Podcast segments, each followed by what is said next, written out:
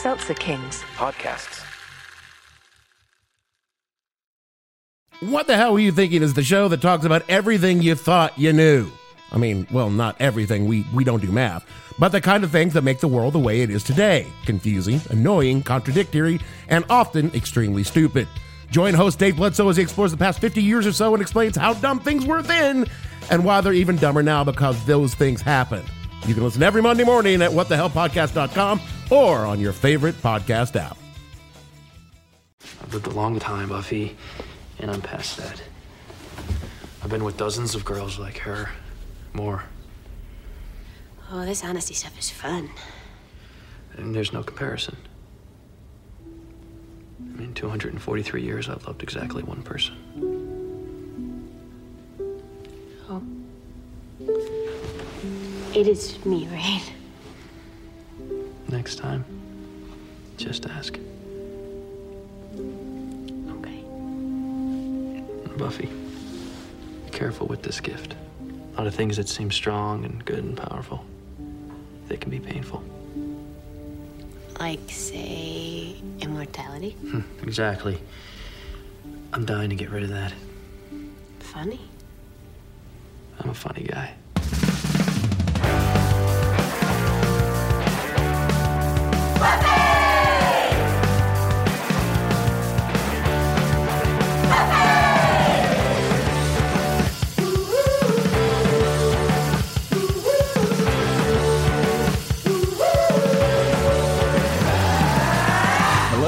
And welcome to another episode of Boys Watching Buffy. We're just two boys watching every episode of Buffy the Vampire Slayer for the first time, giving our review, our reaction. We're your hosts. I'm Joe Welke. I am Vance. And today we're talking about Season 3, Episode 18, titled Earshot, directed by Regis Kimball, written by Jane Espenson. The original air date. Now we're getting into some craziness here because there's a little bit of chicanery happening. So the original air date for this is September 21st, 1999, to an audience of 5.08 million people. However, this episode was originally scheduled to be broadcast on April 27th, but it was postponed due to the Columbine High School shooting massacre that happened on April 20th in 1999.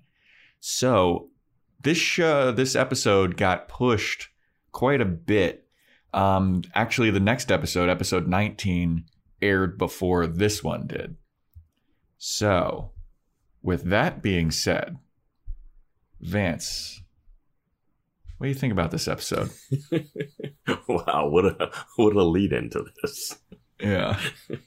What do you think of that? This episode started out a little slow. Mm-hmm. Had a really weird messaging at the end. I was going to say, the first question I wanted to ask you about this episode is, do you think it was handled tactfully? I think it was handled in the way Buffy the Vampire Slayer handles topics like this. I agree. Right? There is a part of me that says, like, this isn't very tactful. There are tactful moments. Yeah. But then they get undercut weirdly. Ooh, that undercutting I was just like, really, guys? Yeah. Really? It was odd, especially considering the subject matter that they're tackling here. Yeah. Which is it's still salient even to this day. I know. Yeah. Which is very unfortunate. Like, even more so today. Yeah. But yeah, this one I was like, okay, this is kind of tactful. This is interesting. It's an interesting spin on this kind of shit. And then it just goes out the window for me. And then they just go Buffy silly, which I loved. I love the Buffy silly. Then they go undercutty. Mm-hmm. And then they also do the thing that the show does, right? Throws in a really random twist reveal that you don't expect coming. Yeah. And you're like, why is that even here now? Yeah, It's a bizarre one. I can see why it got pushed back, especially after the Columbine High shooting. Yeah. Okay, so let's just talk about this really quick before we get into the episode. To me, I feel like the Columbine High School shooting was like the first big school shooting that I can remember. Is that like kind of the first big one that you can remember too? Yeah, that was a big one that made like headlines. And it was just like, because it was the two kids, they had armed guards going in there and they just were like running through that place. They made the documentary that I think won an Academy Award maybe. Like this one, so there's a line in this episode where they talk about like how common school shootings seem to be. Mm-hmm. And this episode predates Columbine, which I thought was like, you know, the first big one. Mm-hmm. And then I was just kind of thinking after I heard that, I was like, I mean, how common was it before Columbine? Like, I don't remember, maybe just because of my age or whatever, but I don't remember any like big school shootings happening before that. No, I mean, they probably were like school. I think it's tricky because I'm wondering if, because I knew like certain schools in Baltimore would have like, the public schools would have, you have to have clear backpacks and stuff. Mm-hmm. And I can't remember if that was before or after Columbine, but it was more like, oh, there's kids bringing guns to school and a fight might break out and a kid might shoot someone. But it wasn't, I don't think it was so much you go in and you shoot up a whole school. But they reference that in this pre-Columbine. So, I don't... Yeah. I would have to do a little more research. Me too. And I did not. I love how I was like, do you think that this episode was handled tactfully? And then I'm like, are we going to handle this tactfully? It's going to be handled as tactfully as we do. We're going to try, everybody. I've got a limited edition Mountain Dew flavor with me. It's called Voodoo. So who knows? This could go off the rails. Man, this subtle sponsorship that we keep getting. I know. Mountain Dew Voodoo. It's a mystery flavor, people. But all right, shall we get into the episode here, Vance? Before we get into it, I do want to give a shout out to Caroline W37, who left us a really lovely review on Apple Podcasts. Oh, yeah. Remember, everybody. It. Yeah. You review us on Apple Podcasts, you get a shout out. Shout out. So thank you. What is it? Caroline W36 something? 37. Caroline. Not sure of the pronunciation, but sure. Yeah. We appreciate it. Thank you so much. Glad you're enjoying the show. Also, remember, we got a Patreon. Remember, we got a Patreon, too. We're going to have some extra shit coming up on there real soon. So, yeah, stay tuned. All right. So this episode opens up with a recap of the last episode of everything that happened with Faith and Angel and the Ascension and Buffy being insecure about Angel kissing Faith and all that jazz. And then also the Buffy and Angel, we need to go on a break thing that the episode ended with. So we get that, and then the episode actually opens up with Buffy fighting two demons in a playground. They're these big Power Ranger putty monster looking things. They got no mouths, and she's fighting them. She's kicking their asses, and eventually she kills one of them with a knife and the other one runs off. But after she kills this one demon, she gets some kind of like weird branding on her hand that's in the shape of the blood splatter of the demon, which is like this electric blue, neon blue, glowy stuff. Very Predator-esque. Yeah. So she kills that demon. The other one gets away and she's like, well, I'll go get that one later. Classic. Like you can see it running away.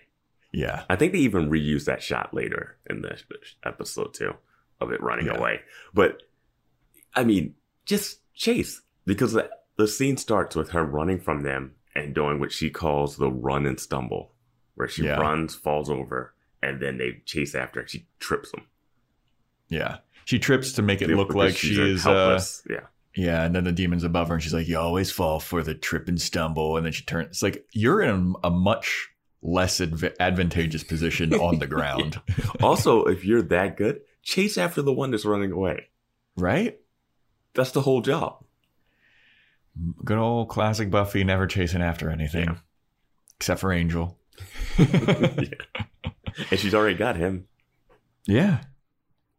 So it's school the next day, and Buffy's talking to Willow about the two demons, and the gang is researching about the Ascension, and they're coming up empty.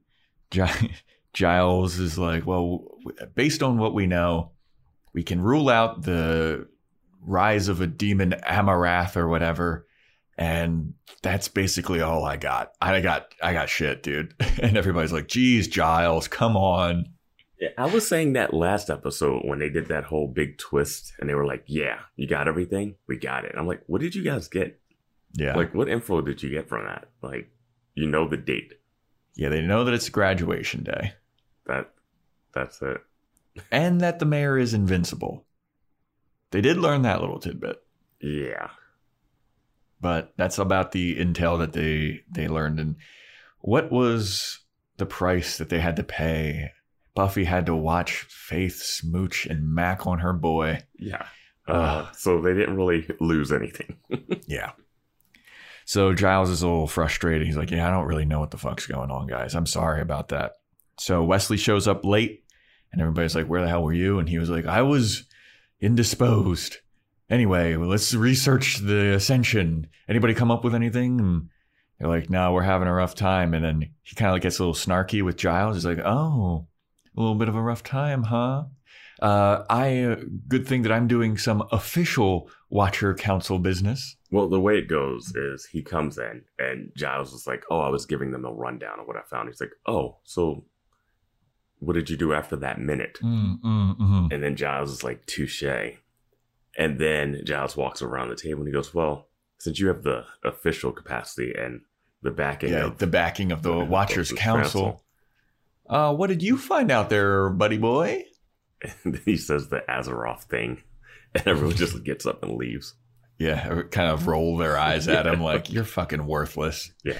And Giles sitting there and he's like, We both don't know anything and the world's about to end. Great. Good job there, Wes. Young whippersnapper. And did you think Wesley was coming from hooking up with Cordelia? No, but I was confused as to like where he was and why he was late. And I'm also still very confused as to how he gets away with hanging out at this high school all day. Especially later in the episode. They are hanging out in the library like they have a little study room. Yeah. It's like all the students there and the librarian and some random guy. Yeah. I just don't understand how he gets away with this. Like, yeah. Maybe he... yeah, we just need like a half a scene where he talks to Principal Snyder about being like a guidance counselor or something. I don't know, like a library teacher's assistant, yeah. Librarian assistant, something that excuses them for being in school.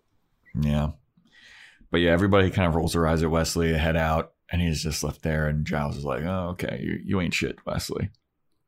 So then Willow's talking to Buffy, and she asks Buffy, if you know, are you and Angel all good? You know, I know that you were a little upset about the whole Faith situation, and Buffy's still jealous about it. She's still got her hang-ups about it. She's like, I mean, I don't know. I just wonder if he actually liked it. I'm worried that he had more, that it was more than just an act, and he was just like really wanted to bang Faith and blah, blah, blah. And then out of nowhere, some dude comes walking down the hallway named Hogan. And everyone's like, hey, what's up, Hogan? How are you, Hogan? And Xander gets all jealous. He's like, oh, everybody thinks this fucking Hogan guy is the coolest guy ever because he can put a stupid ball through a net. He's not that cool. And then Hogan goes, oh, hey, what's up, Xander? And Xander's like, oh, my God, he said hi to me. Yeah. Gets all schoolgirly. And then Hogan's traveling with Percy West, who, as we learned in the last couple episodes in Doppelgang Land, he is the... tutee. He's being tutored by Willow, and he comes up to Willow and he's like, hey, I did the readings. I did almost all the readings last night. And Willow's like, did you do all of them? He's like, no, I'll do the rest of it at lunch. And Willow's like, okay, good job. And he's like, you gonna come to the game tonight? And she's like, I wouldn't miss it for the world. And then Percy and Hogan walk away, and then he goes, see you later, Xander. And Xander's like, oh, fuck yeah, this guy acknowledged me. Percy's in 2 episodes. Yeah. Now, I remember in Doppelgang Land, you had the theory that Willow was going to try and hook up with Percy West. And I was like, I don't see that at all. In this scene, I was like, is Vance fucking onto something? Is Vance a soothsayer, dude? I thought she was going to like study at his place. It would be close and then like something would happen. And she'd be like, I'm a bad girl, so I'm going to do it. It was a brief thought that I had. Never thought he was coming back in the show after that episode. Me neither. But now she's like, oh, I'm going to the pepper alleys. I'm going to the games. He's all happy talking to her. Yeah, well, like when Percy and Hogan leave, Buffy's like, you're going to the basketball game? Mm-hmm. When do you care about basketball? And Willow's like, I never did, but I started going just to support Percy. And like, it's actually really freaking cool. And I love it. Yeah, she's like, I was like, oh, my God. When Oz wasn't putting out, I had to like go to the Look, I tried to fuck Oz. He turned me down. So whatever. And Xander's, you know, he's already taken. So yeah. The weirdest thing is Percy thinks that Willow is super strong because she choked the shit out of him at the Bronx. Yeah. Like, that's his reality. Yeah. So and then everybody else thinks that Willow is a cold-blooded murderer. Yeah. Just murdered that lady on the dance floor. Yeah. Like, I don't know. Weird.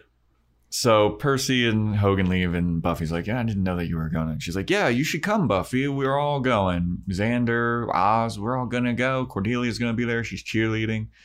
You should come if you weren't on patrol. And Buffy's like, yeah, man, sometimes being the Slayer sucks. And we're back in this whole shebang again. And can I say this patrol thing makes zero sense to me?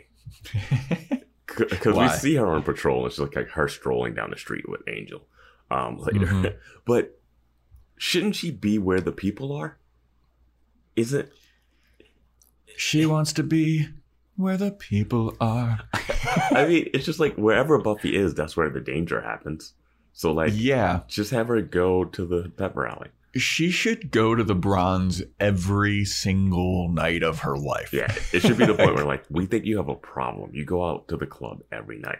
Yeah. And she's like, yeah, because people die there every night. She gets the reputation as like this big party girl. Like, yeah, you can't fucking do anything without inviting Buffy. I still don't know what her reputation is in school. Dude, especially after this episode, too. Gets more and more confusing every episode. But, yeah, so Buffy's sad that she can't go to the basketball game. And then she's showing Giles the demon branding. She was like, yeah, when I killed the first demon, it left a little like kind of scar or something. Now it's starting to itch. And Giles is like, yeah, it's not a big deal. Let me read about this demon. Here, is this the demon?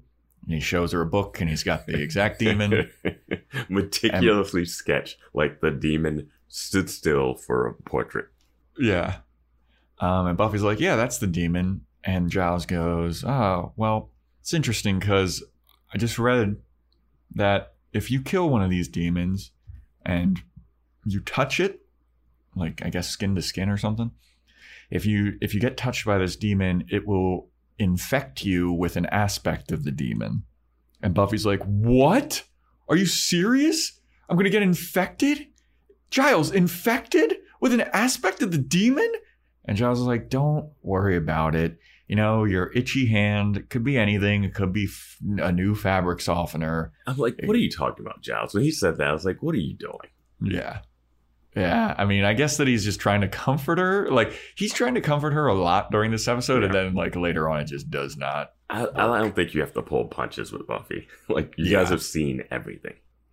Yeah. So now Buffy is all fucking paranoid about this aspect of the demon thing. And we go to a scene where Cordelia's cheerleading and she's in their cheerleading gang and they're at this pep rally outside on the quad and they're doing a Hogan specific cheer, which I have never seen a high school like specifically cheer for one player. Yeah. You might have that player give the speech afterwards. Like the team captain will like give a speech or whatever, but the cheerleaders at the pep rally. Well, I don't even know if my school had cheerleaders. I don't think we did. I don't know. But yeah, I've never seen it done like... I mean, they're in the championships too, or whatever. They're in the playoffs. They made it. They're in the playoffs. Playoffs. They're in, and... It's basketball season, so we still have a long time for graduation. That's true. Basketball season... is a winter. Several months. It's the winter sport, yeah. Yeah. But based on like how much this Hogan guy is being celebrated, like I don't know why they were so tripped up about Percy West. Like it seems like Hogan's the star of the show on the basketball team, and Percy is just kind of, I guess, like his I think Scottie Pippen. I think they said Percy West is the star point guard, maybe. Okay. And this guy, who knows? What I guess he's the center. He looked really tall. Looks really tall, but like tall for basketball. Also, like could be like he's the shooting guard, or like, also, he could be the small forward. Yeah. Also white. Yeah. There's white players that are stars. Yeah. He could be a Pau Gasol. He could be a Luka Doncic. Yeah, I mean, you had a good basketball player at your white high school, right? No. Our basketball team sucked. Okay. Also, we had way more black people at my high school than Sunnydale. Was the basketball team all black? It was like half and half, I think. I mean, our lacrosse team had black people. Like, it's not Sunnydale. Like, okay, we both went to high school in Baltimore, Vance. But yeah, so they're doing a cheer for Hogan. It's a pep rally, and Willow's there, and Buffy's there, and Xander's there, and Oz is there, and they're all watching. And for some reason, like Willow's reading the school newspaper, and she's like, "Man, this school newspaper is pretty dark, dude. It's pretty depressing. This guy named Freddie Iverson, like his editorials are really depressing and apathetic, and just like this guy's got problems. It seems like." And she folds the paper down. She throws it down, and Oz goes, "Oh, I don't really read it. I just go straight to the obits." And I was like, "Nice, Oz. Very cool. Good line." And Buffy is like itching her neck, and she's itching all over the place. And she gets up, and she's still paranoid about this aspect of the demon thing. And Willow follows after, and she's like, "I just don't know what the fuck's going to happen, Willow. I'm checking for horns. I might grow a tail. Like, I don't know what this aspect of the demon is going to be, but I'm so fucking paranoid." And Willow's like, "Don't worry about it. Don't worry about it." And she like woos at the pep rally. And Buffy's like, "Are you really not paying attention to me?" And yeah. Oh, then she... Or are you about to say what she says next? No. You say it. Oh, then she goes, well, the key takeaway is Willow goes, "Was it a boy demon?" Like, like a pregnancy scare type thing. Well, I thought it was like, was it a boy demon? Like, because Buffy's like, "I could grow horns. I could grow a tail." And then Willow says, "Was it a boy demon?" And in my mind, it was like she could grow a demon dick. In my mind, I was like, oh, she could be pregnant with the demon.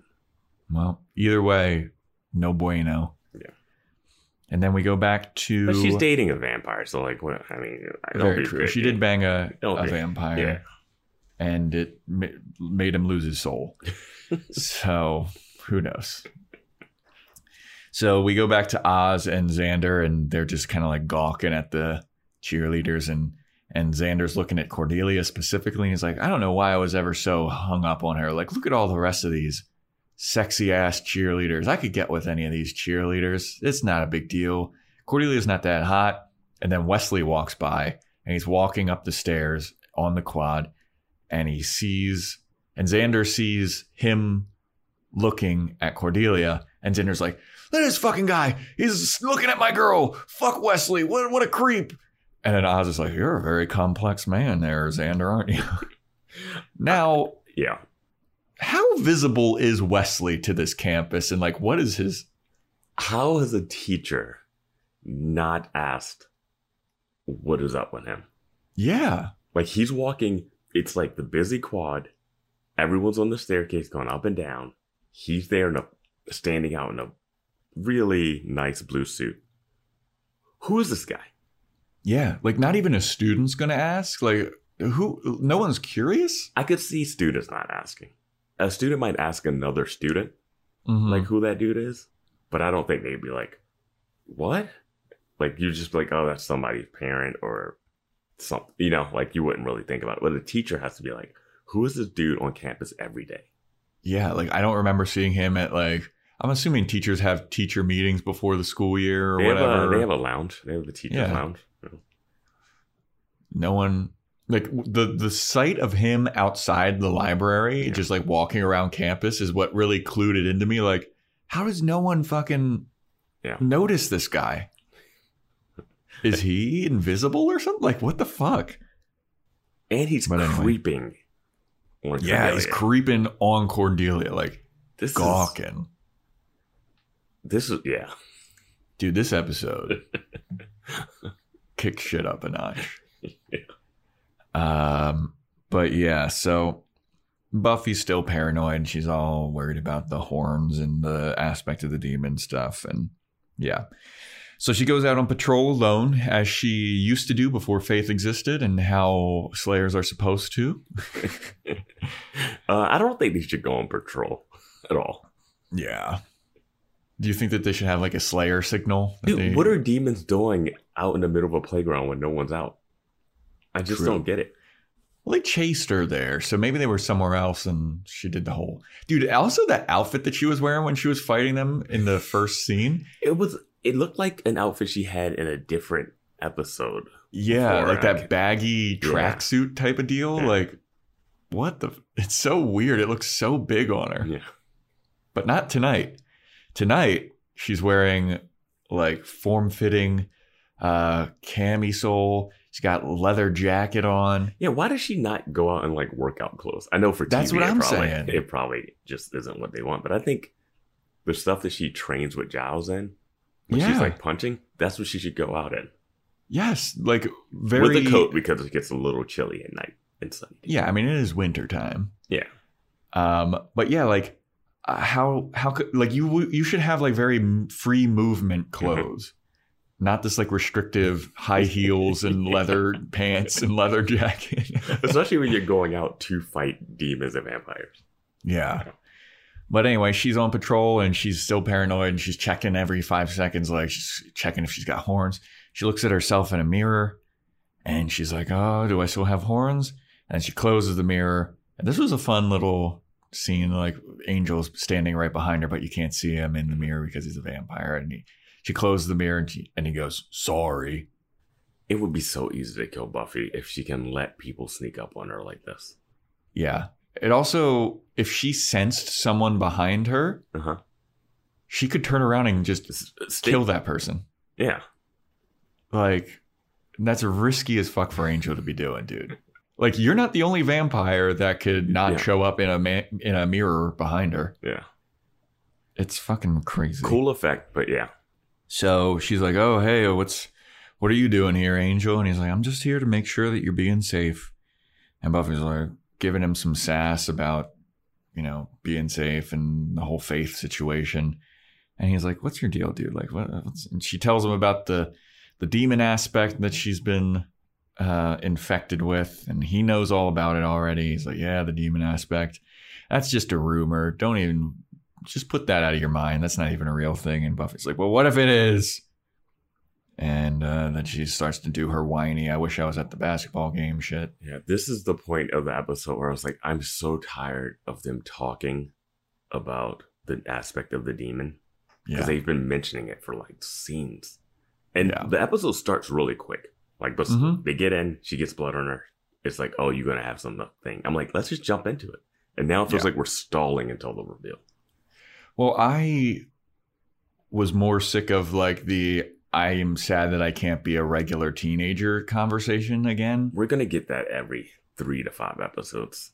It's such bullshit at this point. Like she's already overcome that like annoyance 1,000 times and like accepted her role as the Slayer like a bajillion times. Angel's baby and she's going to have Angel and Spike's baby and be raising them and still being like, I just can't believe I have to be a Slayer. It's so annoying, dude. But, yeah, then she's still worried about the whole thing. She's like, what if I grow out horns? What if I grow a tail? And then Angel gets really creepy with this. And he's like, don't worry, babe. I'd still love you even. You're still my girl. And I'd still love you even if you were covered in slime. And Buffy was like, oh, that's so nice. Except for that last part. Yeah, I mean, and also except that you're on a break. How many times does he have to confess his undying, literally, love for her? for her to get it. Like, what else can he do? Dude, teenage shit. Yeah, I know. Yeah. I feel like I didn't even like that stuff when I was a teenager, though. Like, yeah. in movies and TV.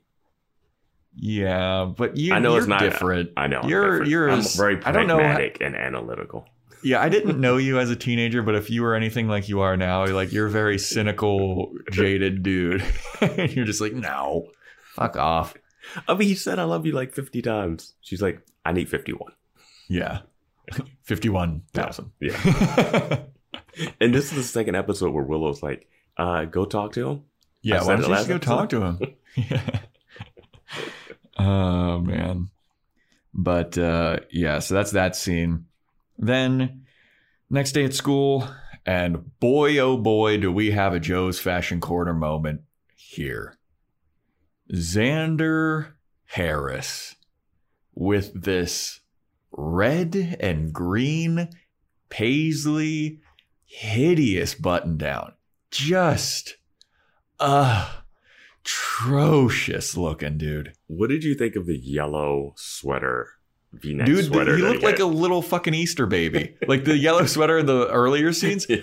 It looked so stupid. And it was also really tight, and his pants were so baggy. Yeah, it just looked weird. It's the 90s baggy pants look, because Buffy's pants are so baggy at the end of this episode too. Yeah, but like it was so comfortable back then, man. Khakis, loose khakis. Dude. I was looking at him in that little like Easter baby outfit, like a little peep. Yeah. And I was like, oof, that's a bad outfit. But I wasn't like, it wasn't enough to like be like, oh, he's just wearing like a yellow sweater. Yeah. But it looked bad. Yeah. But this one, I don't even know what he's going for there. Like, I have no clue what this shirt is. And there's a moment, I think it's later in the episode with Willow. Mm-hmm. Oh my God, even worse. Yes, I think I know what you're talking about. But yeah. But Xander in the scene, this button down, it is vomit inducing. It's so gross. But it's Xander, Willow, and Oz, and they're talking about the game. And they're like, oh my God, what an amazing game. I've never seen such an amazing basketball game. Hit a three-pointer at the last second to win. Holy shit. And then Buffy comes strolling up. And they're like, everybody shut the fuck up. Don't act like it was a good game. Don't act like Buffy missed out. And Buffy comes over and everyone's awkwardly silent. And Buffy catches on immediately. Well, there's a great line before Buffy shows up from Xander. Oh, he's referring to Oz. He's like, they're like, oh, it's a great game. He's like, it was a great game. I thought you were actually going to make an expression. Yeah. And he's like, Oz was like, I was almost there. Like, it's one of those things where it's like interesting to try to figure out what Willow and Oz's relationship is. Yeah. And it's like a fun self-awareness of mm-hmm. Oz to be like, yeah, they almost got me. Yeah. But yeah, Buffy comes over, everyone's awkwardly silent, and she's like, well, either the game was terrible and you guys didn't feel the need to talk to me about it, or it was amazing and you don't want me to know how amazing it was. And they were like, oh, it was nothing. It was kind of a ho-hum, no big deal game. And as everyone's saying that, Cordelia walks over and she's like, what are you guys even talking about? That was the most amazing basketball game I've ever seen and ever cheered for. And I think it's now like a part of my core memories. Oh my God, I'll never forget that game. And Buffy's like, great. I do like this area that they hang out in. I think this is my favorite hangout spot for them. It's cool. They're like dual couches facing mm-hmm. each other. It's really nice. And Buffy is sad that she can't go. And Cordelia walks away. And Xander looks over at her. And I had to rewind this part because I thought that I missed something. But he thinks, God, I wonder if Cordelia and Wesley have kissed yet. But as I was watching it, I didn't see his mouth move. And I was like, what the fuck kind of ADR bullshit is this? Like, what's going on? But Buffy goes, oh, that's really bugging you, ain't it? And Xander goes, what's bugging me? And Buffy goes, the whole Cordelia and Wesley thing. And then Xander hits the nail on the head here. He goes, wow, it's like you read my mind. Yeah, because I was like, Buffy wouldn't have been able to put two and two together immediately. Yeah. But he's like, you read my mind. She's like, oh, there it is. Yep. And she's like, you get a little zoom in on Buffy's face, like, oh, shit. This is the fucking craziest. Yeah. And this is our act break, commercial break. But yeah, it was like they were stalling for this reveal, and it felt like it a little bit. Like they set up some stuff. Yeah. But I mean, it was just so much talking about this demon thing. Mm-hmm. So then we come back from commercial break, and Buffy's roaming the hallways. And she can hear everybody's minds. She walks past a teacher, and this teacher's like, this job. He's clerksing real hard. He's like, this job would be fucking great if it wasn't for all these students. We got to get rid of these students. And Buffy's like, geez, that's pretty bullshit. She walks by a girl, and this girl is thinking like, oh my God, I don't know why I took French. Why did I think French would be easy? That was so stupid of me. And she kind of walks off. Then Buffy walks by this dude. And the dude's thinking, wow, Buffy is so beautiful. And then Buffy stops and starts like posing in front of this guy. Yeah. She like takes a second. She like brushes her hair out of her face. And she's kind of like, ooh, this guy thinks I'm beautiful. That's nice. And then the next thought in that guy's head is like, man, I would like to just slam her against the locker. And then Buffy's like, oh, Jesus Christ, and starts walking away very quickly. Yep, the school. So then Buffy goes to the library, and she tells Giles that she has inherited this pretty dope aspect of the demon. I can read people's minds. It's crazy.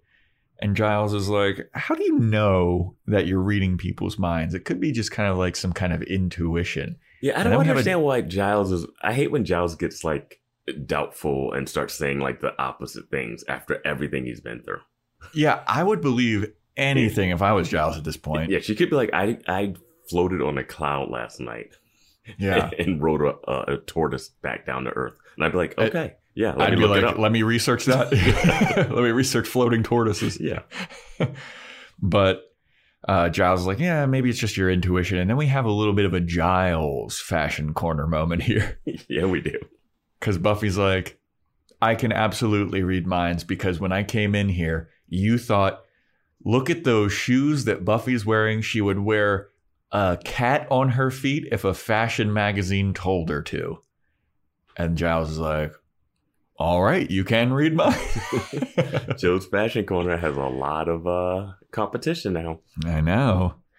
But Buffy's like, yeah, I can read everyone's minds. Like, there's this one teacher he doesn't like the students. And, man, all the boys in this school are disgusting.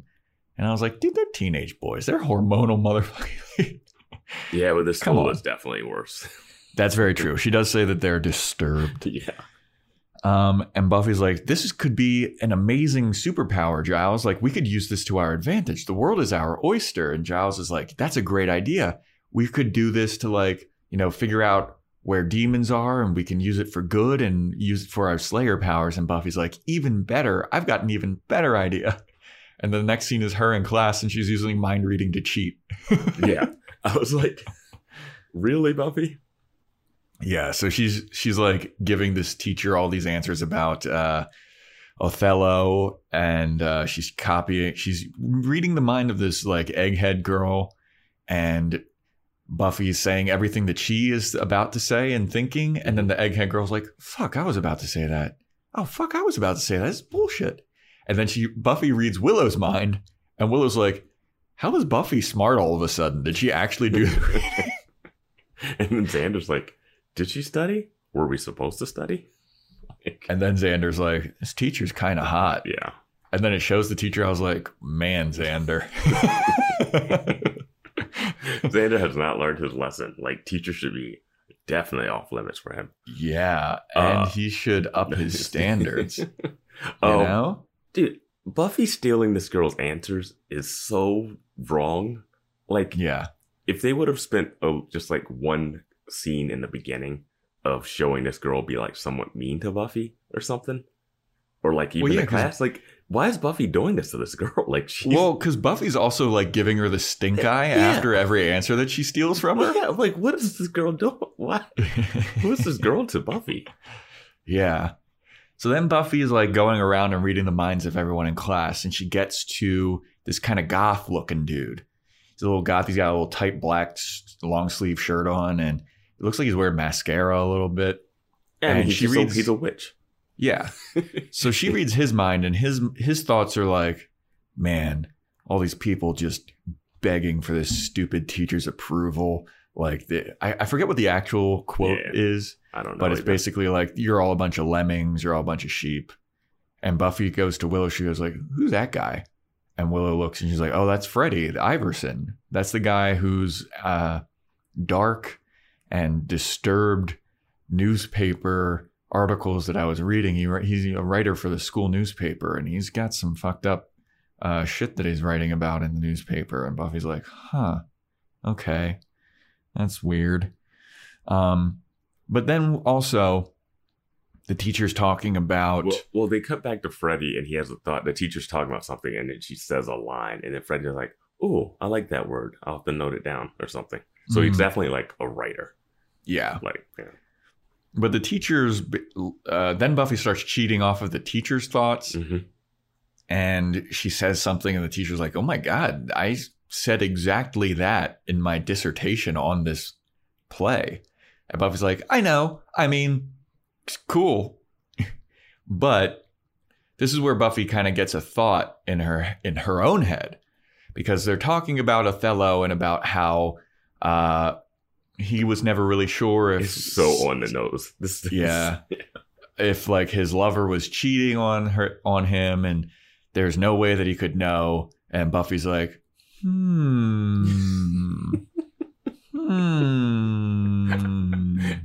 It's like the subtlety in this episode is just not there. Yeah. It's like you read my thoughts. Yeah. Like you read my mind, Buffy. So Buffy is like... You could never know what Iago was up to. She's connecting the dots to, I'm going to use my mind reading powers on Angel to see if he really enjoyed smooching on Faith. So the next scene is Buffy goes over to Angel's mansion to read his mind, and she's like, hey, what's up? And it's daytime, and she just bursts open, and Angel's like, whoa, dude, what?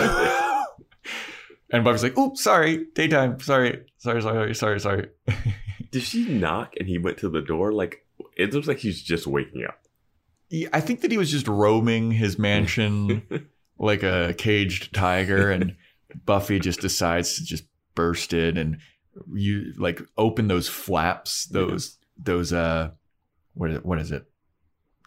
darkening blinds that he has, and he almost runs directly into sunlight. Yeah. He's like, "What the fuck are you doing, dude?" Yeah.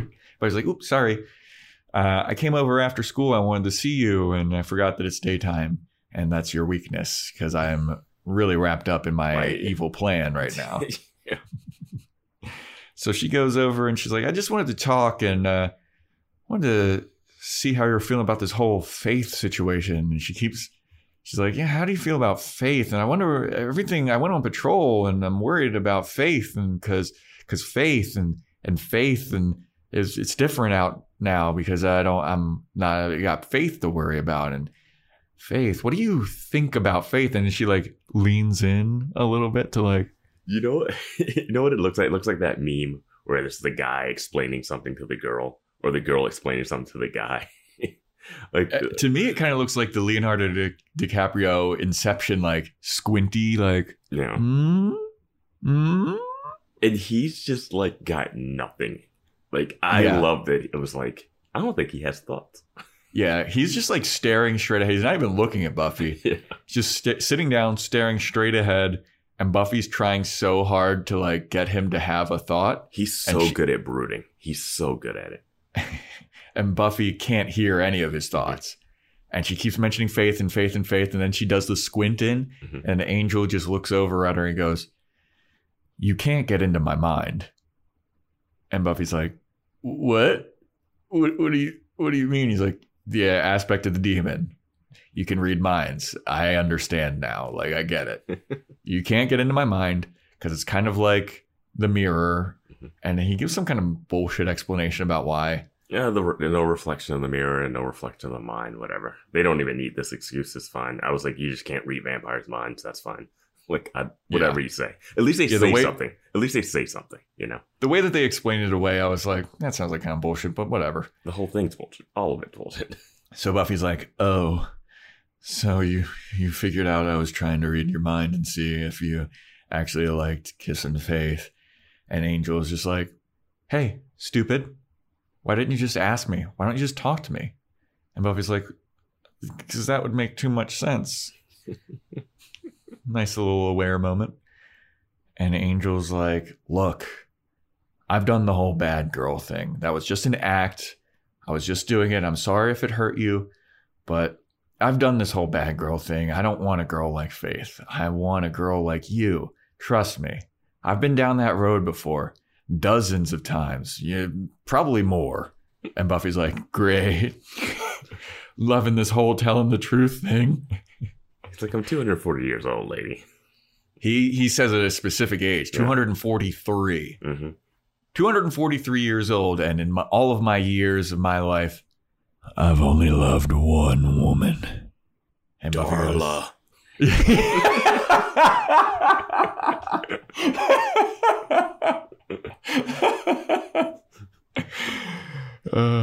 And Buffy's like, I hope it's me. And Angel's like, yeah, fucking goddamn it. No, that's what I'm saying. Like, what else? It's so annoying. And then Angel's like, well, let me tell you something. Once you get a gift like this, you need to be really careful with it because it could come back to haunt you. And Buffy's like, kind of like immortality. And he's like, yeah, I wish I could die. Well, he's like, I'm dying to get rid of this. Yeah. And then she's like, ha ha. And he says, I'm a funny guy. Yeah. Yeah, I forgot. Yeah. He said it's just so straight. So then it's the next day at school, or it's not the next day at school because Xander's still wearing that hideous outfit. No, she just jogged from school. She took a class, jogged all the way up to this whatever castle that's nowhere near the school, and then just jogged back down to school because she doesn't have a car. Okay. Fair enough. That's how she gets around, I guess. So they're back in the library, and the whole gang is there, and Buffy has revealed to everyone at this point that she can read minds. And Xander goes, oh my God, you can read our minds, our every impulse, our fantasy? And Buffy goes, yep. And then you just hear Xander's thought, and he goes, oh God. Which I loved. Then Buffy starts reading everyone's mind over around the room. Mm-hmm. And I loved when she gets to Oz. Yes. Oz and Cordelia for me win it. Yeah. So Cordelia's thoughts are just like, I don't know how this applies to me. And then she immediately says, I don't know how this applies to me. Yeah, she says exactly what she thinks. Yeah. And it's so perfect. There's no filter at all. Yeah, it's fantastic. And then Buffy looks over at Oz, and Oz is like, so wait, if Buffy can read my thoughts, then Buffy knows everything I know, and Buffy is everything that I am, and thus erases who I am. And Buffy kind of like raises her eyebrows. She's like, Jesus Christ. Oz is getting real metaphysical about this. And she looks over at Willow, and Willow's like, this is so awesome. This is going to be so great. And Willow's thoughts are like, but if Buffy knows all things that everyone's reading, everyone's thinking, then she doesn't have a use for me, and Buffy's never going to hang out with me again. And Buffy's like, Willow, don't think that. And Willow's like, I'm sorry, I can't. And then Xander, she looks back over at Xander, and Xander can't stop thinking about sex. And he's like, oh my God, Buffy can read all of my minds. Don't think about sex. Don't think about sex. Baseball. Basketball. That basketball game was cool. He does some math, like five times 6 is 32. Yeah. He's like, nice. Good job. Good job. Anyway, don't think about sex. Sex. Oh, Buffy. Oh, naked Buffy. And Buffy's like, Xander, is that all you think about? And Xander goes, well, actually. And then just gets up and runs out of the room. Yeah.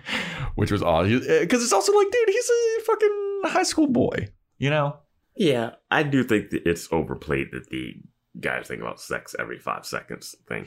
Yeah, isn't that that stat about like guys think about sex every 7 seconds? I'm just nothing like, would get done in the world. No, absolutely not. Dude, it's such bullshit. It's more like 12 seconds. Yeah. Just start give timing it with this podcast. You can be like, okay, yeah. 12 seconds. 12 give seconds. Us a good 5 second buffer on that 7 seconds. But yeah, Xander runs out of the room. And as he does that, Wesley's like, I think Xander just illustrated a very important point of this superpower that you now have, Buffy, is that not everyone is going to want you to read their minds. And we need to figure out a way to like protect our thoughts from you reading our minds. And Giles is like, yes, this is going to take very intense mental fortitude and discipline. And then Buffy starts reading Wesley's mind, which is incredibly unfortunate. Wesley needs to go. Yeah. Because Wesley is looking over at Cordelia and his thoughts are, my God, Cordelia is so beautiful. Oh my God, I can't stop looking at her. Jesus. Get it together, Wesley, get it together. And then he looks down. And he looks back up and Buffy has leaned in and is staring at him with her eyebrows raised like, so this is what you think about, huh, buddy? Mm-hmm. And then Wesley's like, oh, shit. And he's like, I'm going to leave. I'm going to go into Giles's office. Yeah. And he scurries over there. Is it? And he has been in a couple scenes with Willow, but he hasn't really ever interacted with her besides when she was evil Willow and he held up the cross in water. Mm-hmm. I don't think they've ever exchanged any lines.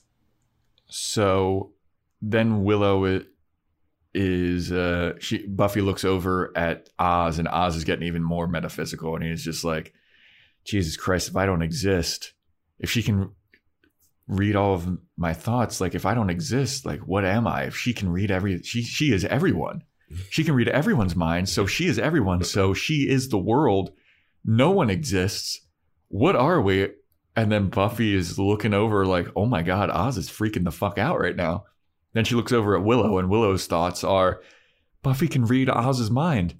Buffy knows Oz better than I ever will. How am I going to be able to like please Oz if Buffy knows Oz better than I would? And then Buffy just goes, Willow, stop thinking like that. And Willow's like, I'm sorry, Buffy, I can't. You tell me like what not to think, and it just makes me want to think about it more. And I'm sorry, but I can't really be around you right now. And then so she gets up and leaves. And then Oz is like, I'm with the redhead. And he gets up and leaves. And then and then Buffy's like, well, great. No one wants to hang out with me now because I can read all their thoughts. This sucks. And she gets real mopey about it. Yeah, and then so Wesley comes out. And he's hear my thoughts in this room. Yeah, she's like, God damn it. She's like, I'm gonna leave. And Giles is holding books, like, oh, Buffy. So Buffy leaves. The thing about the insecurity of Willow, of the fact that if it's not like if Buffy knew more about she should think of it like, oh, if she finds out about Oz, she can just tell Willow. Mm-hmm. Like, that's the only way anyone's going to ever know what Oz was thinking. Because Oz is a closed book. Well, I love that, like, this just delves further into, like, the deep thinking mind of Oz. Because Oz is a fucking weirdo. Yeah. He's a certified weirdo. Yeah. But a fun, like you said, a fun weirdo. Yeah. And it's just like, yeah.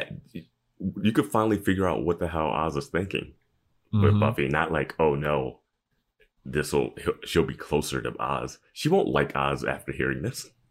It's kind of like that meme, you know, where it's like the guy and the girl in bed and the girl looks distraught and she's like, he's probably thinking about other women. Yeah. And it shows the man's thoughts and he's just like, if she's everything, if she can read my thoughts, she is everyone. Oh man. So then Buffy leaves the library. She excuses herself and she starts to walk down the school hallway. And this is like a very cool and important scene for this episode and also for life, everybody. Life lesson here. As she's walking down the hallway, she's reading everyone's mind.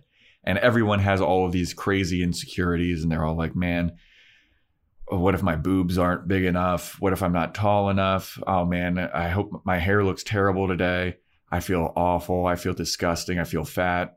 Do I look fat in this? Blah, blah, blah. Like all these insecurities, all this like, oh, I'm failing classes, and just everybody's walking around with their own worries, with their own stresses. And Buffy starts to look around. She's like, man, this sucks. Like, I didn't realize how much pain everybody is going through all the time.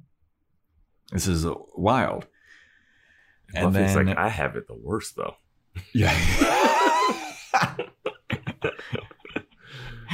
So then we go back to the library, and Giles and Wesley have found the last person who has been infected with the aspect of the demon. They found a little bit of research in the Watcher journals. And Wesley's like, well, what does it say about this guy? And Giles is like, this guy went into isolation because he couldn't stand hearing everyone's thoughts all the time because it just drove him insane. So he went into isolation. And they're like, oh, God. Buffy is going to go crazy. And then so Buffy's in line in the cafeteria. She bumps into Jonathan, our boy Jonathan, who is an Emmy winner, right? He directed something? He was nominated this year. He won an Emmy a while ago. Learned that through our Discord? Well, I think he was directing episodes of Dope Sick. I think. Oh, I don't know. Okay. But I think he won for some other show years ago. Good job. What a career this guy's had. I had no idea. I still don't really know who he is. But like, he's one of those behind the scenes dudes that's just like been in Hollywood for forever and you don't even know anything about him. Mm-hmm. That's really fucking cool. Yeah. So Buffy bumps into him in the lunch line and he's like, oh my God, she bumped into me. She notices me. This is weird. She's like, oops, sorry. He's like, oh my God, she talked to me. This is crazy. Somebody noticed me. All right, well, whatever. She's talked to him before. Yeah, everyone has like had interactions with this guy before. She saved his life from the gun shooting, right? Yeah, I mean, she was about to get, or Cordelia was about to get hooked up with him, and yeah, he blackmailed her for more money for the cupcakes during the prom queen thing. Oh yeah, true. He extorted her. Yeah, he did some extortion. He was eating her snacks at her welcome back party. But yeah, so Buffy's looking around and she's hearing all of these thoughts at once. And she starts to go a little bit crazy. She's looking around. She can hear all of these thoughts at once. And this reminded me of a Cracked article I read a couple years ago about why exactly you wouldn't want this superpower at all. Because there's no way that you ever want this superpower. Dude, this is more of a curse than anything. Absolutely. But it's basically like it's one of those articles like all the superpowers you wouldn't want. Like if you had super speed, like your clothes would rip off and your skin would rip off and all this stuff. And the friction would cause a fire. And if you've learned how to fly, like you don't have like an internal GPS. So you wouldn't have any idea where you're going. And the passage that they had about mind reading is exactly what Buffy's going through right now. You wouldn't know how to turn it off unless you like actually mentally focused or something, and it would drive you insane. And Buffy's going crazy in the cafeteria. She's holding her head. She can't stop everyone else's thoughts, except for she hones in really hard on one thought that she can hear very loudly and clearly. And the thought is, by this time tomorrow, I'm going to kill everyone here, or something like that. Yeah. Do you have the exact quote? I'm going to kill you all or something. I don't have the exact quote. I do have a moment, I think before she finally hears this, she drops her tray. I think that's after that. Is that after that? But yeah. She drops her tray of food in the middle of the cafeteria. And the students just clap? Yeah, everyone starts clapping. What is that? I have no idea. Well, I guess it's like, you know, when you're in a restaurant and you hear a glass break, like a waiter drops a glass, people do clap. Oh, they do? Yeah, I've had that happen quite a few times. Oh. Well, I haven't. Thankfully, in my time as a waiter, I never dropped and broke a glass that I can remember. But I've been around people that have, and like people do clap. So it's one of those like, oh, you dummy, you did that. Right. Yeah. Or it's like a Mazel Tov type of deal, I guess. Like, you know, isn't it a Jewish weddings where they like stomp on a plate or something? They stomp on like a glass. Yeah, a glass. Under a sheet. Yeah. Yeah. Okay. Yeah. I was just like, that's weird. And then they just go back. And then they just go back and no one like pays any more attention to her after that. And then she starts going crazy. Yeah, she starts going crazy, like running up to people and like trying to focus in on their thoughts, but she can't because she doesn't know how to control her new power. Well, it seems to work when she runs up and then grabs a person, and she can hear their one thought. Like, but she's not getting any real information out of it. Everyone's thought should be, "Why is this girl grabbing me?" What a mess! Who is this girl? Why is she? Like, we all know who she is, but we still have to ask, who is she? Yeah. So after a couple of seconds of going crazy and trying to figure out who said by this time tomorrow, I'm going to kill everybody, she passes out on the ground. Mm-hmm.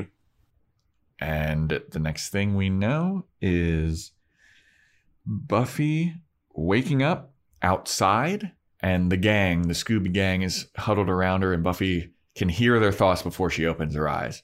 My question was, how did they get her outside? Mm-hmm.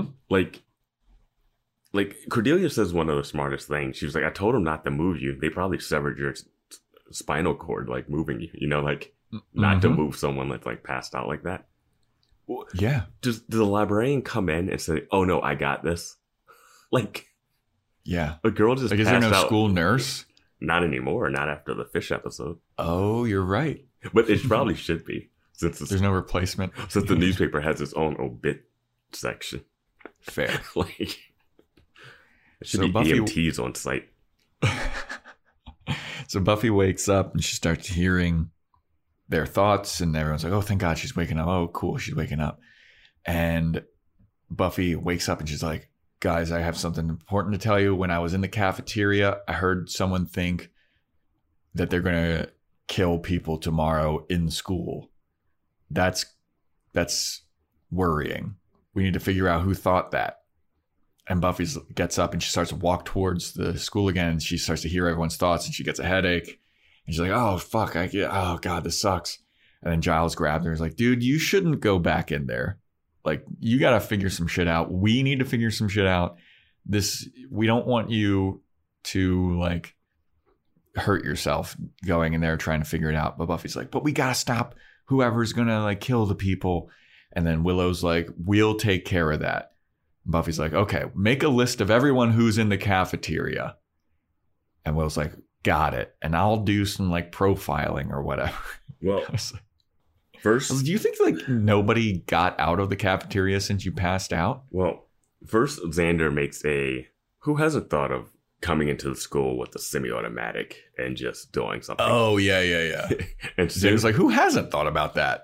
And everybody looks at him like, Jesus, dude. Yeah. And I was like, it's going to be interesting to see Joe try to stand up for his boy Xander after that line. I mean, I make jokes like that all the time. Yeah. Mostly like more. Xander is the type of person that might do that, though. Yeah. He's like. I make more jokes about like, I'm going to go jump off a bridge. Like, I always make jokes like that. Oh, yeah. But like.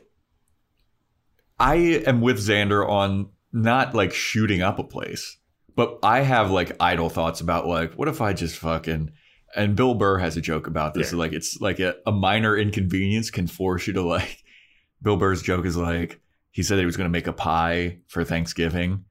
And he's like, and that just thinking about making that pie, it just bothered me so much. And I was like, you know what? I'll just might kill myself and then I wouldn't have to make that pie. I think a more apt Bill Burr would be the one where he's talking about driving, and then he's just like, if I shift my hand a little bit to the right, and he can hit a curb full of people, and he's like, oh my God, this man just lost his mind. He didn't even try to hit the brakes, and he's like, other way, just he drove home safe and sound. Yeah. Like that's weird, Bill. Like, he brought the potato salad to the picnic. One of the worst horrific scenes we've ever seen. Like, no even evidence. He tried to slow down. Yeah. Oh, that's Bill. You know, we'll set you up with our friend. Yeah. But yeah, like I'm with Xander that people do have thoughts like that.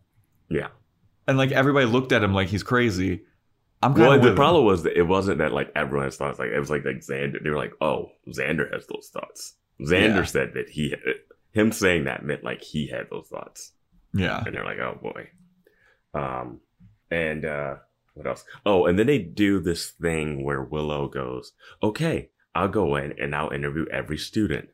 And I was just like, "Oh, we know it's not a student, right?" And I was like, "Oh, are they not going to remember that teacher that she bumped into at first?" And before it ends, Buffy goes, "Oh, and check out Mr. Beach. He mentioned something about students." I was like, "Oh, great." Yeah. She actually remembered that. Cool. Now, I want to make this distinction or this thought, my perception of what happened right now. When Buffy heard the voice of, "By this time tomorrow, I'm going to kill everybody in here." Mm-hmm. When I heard that, it sounded like a man's voice. Yes. Was it a man's voice to you? Yes. Okay. They're doing a lot of misleads. Okay. And they ask in this scene, "Oh, could you tell if it was a man or woman?" She's like, "Oh, the voices kind of got mixed up." Yeah. When that happens, when they're like, "Could you tell it was a man or a woman?" Mm-hmm. She's like, "I don't know." I was like, "I know." It was a man's voice. Yeah. But anyway. Yeah, they kind of play a little loose with the info they give you. Yeah. So Giles is like, "All right, well, we're going to take you home, Buffy. You need to rest up. This is weird, what you're going through. We're going to make sure that we're going to research and see if we can cure you of this." And Buffy's like, "Giles, do you think I'm going to be okay?" And Giles is like, I think that we need to do a research and we'll figure a way to figure this out." And as he's walking away, he goes, "Because if we don't think," in his mind, he's thinking, "Because if we don't figure a way to cure Buffy of this, she's going to go insane." And Buffy's like, "Fuck." But also, how does Giles have the allowance to drive Buffy home out of school? There's no rules at the school. There's a dude just lurking around in the library. Yeah. So then we go back to the library and the gang has made a list of everyone that was in the lunchroom. Don't know how they did that, but Willow's like, "All right, everybody, you have your assignments. You need to go and interview these people based on the criteria and the questions that I have laid out for you. And this is what the FBI uses and their questions to try and profile who could be a potential killer." And everyone's like, "Okay." So Xander has some questions, and he's got a list of people to ask. Oz has some people, and Cordelia has some people. So then they have a discussion as well about how often school shootings happen. Like this is where Oz makes the comment about like, "Man, it's crazy that someone's thinking about shooting up the school or like killing everybody in school. It's crazy how often that happens these days." And then after figuring out the Columbine happened after this episode, I was like, I wonder how common it was before Columbine, you know? But then they all disperse and they're all like, "All right, we have our targets. We are going to go interview these people and figure out who thought that they were going to kill everybody." So then the next scene is Buffy in bed. And boy, oh boy, what happens next is amazing. So Buffy's in her little cow print pajamas and her mom is walking in and out of the room. She's like, "You need another pillow? You need another blanket? You need another pillow? I just want to take care of you. You want some chicken and star soup? You want some chicken and star soup?" And then Buffy's like, "Mom, calm down. Like you're being a real busybody and being really worrisome. Like, why don't you just come and hang out with me? I really need someone to sit here with me. And I really would love it if you would just sit here."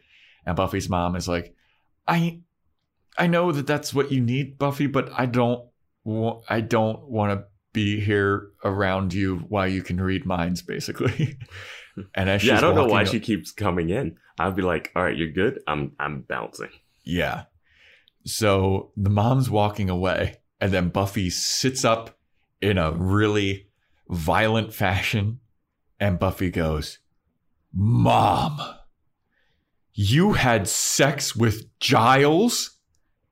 And Joyce turns around. She's like, "I mean," and she goes, "on top of a cop car?" And Joyce's like, "I mean, I mean, and Buffy goes, twice? And then Buffy's mom just goes, Buffy, we're on the candy, okay? We're teenagers, we're on candy. And she storms out.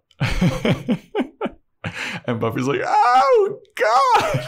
It's just one of those classic Buffy the Vampire Slayer, okay, here's a random twist in the episode that you don't... Yeah, a little payoff from like way But it's way like, earlier. I didn't realize that Faith was going to sleep with Xander that episode that it happened. I didn't realize this was going to be, oh, the Giles Joyce reveal. So we obviously saw them like making out and all this stuff. I wasn't convinced that they actually had sex, but now it's confirmed. Oh, really? I wasn't convinced. I thought they were just like making out and maybe some hand stuff. I thought they had sex even at his place before she showed up there that day. Maybe like a OTPCG, you know? Ripper don't mess around, man. Yeah. But now Buffy knows that Giles and Joyce have fornicated. This and she is not happy about this. Nothing. Nope. So Willow has narrowed down the list, and she gives everybody their assignments. And Cordelia makes some kind of talk about how she wants to basically bang Wesley, and she's like, "I want to be in Wesley's group." And Willow's like, "There is no Wesley's group. All right, this is who you're interviewing." Willow like snaps at everybody. Yeah, Willow's like, this is really what we're doing. Like losing it in this situation. Yeah. So I think this is where the outfit happens with Willow. She's worn this outfit before. She has? Yes, she has. You could probably find it on our Instagram as one of Joe's fashion corners.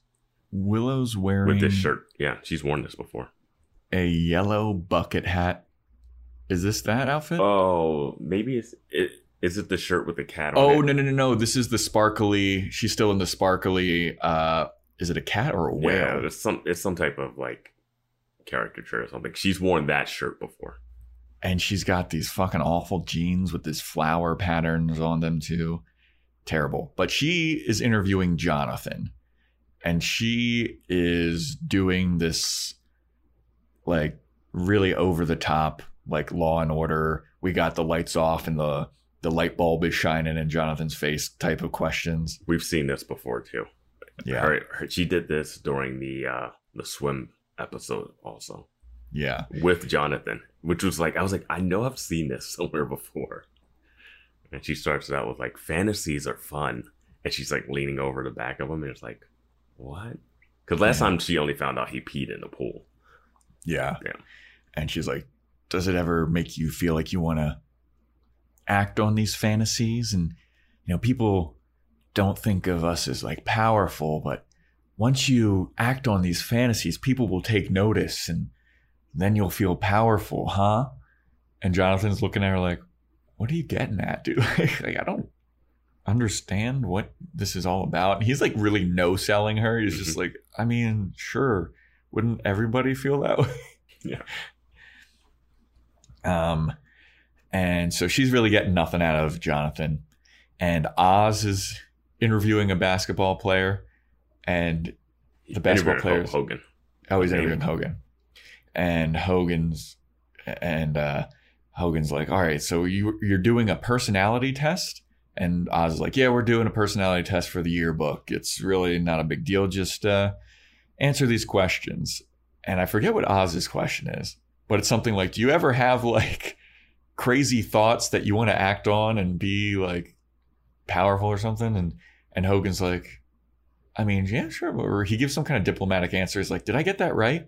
I want this to look good in the yearbook. Yeah, it was something. It wasn't about like weird thoughts. It was like competitive nature or like perfectionism. And like him saying like, I want to get this right. I was like, okay, yeah, like you are that. Like he's like, is that the right answer? I want to get this right. I don't want to do bad on this. Yeah. Like, so I don't know what answer would make him more likely to be a killer, but yeah. Yeah.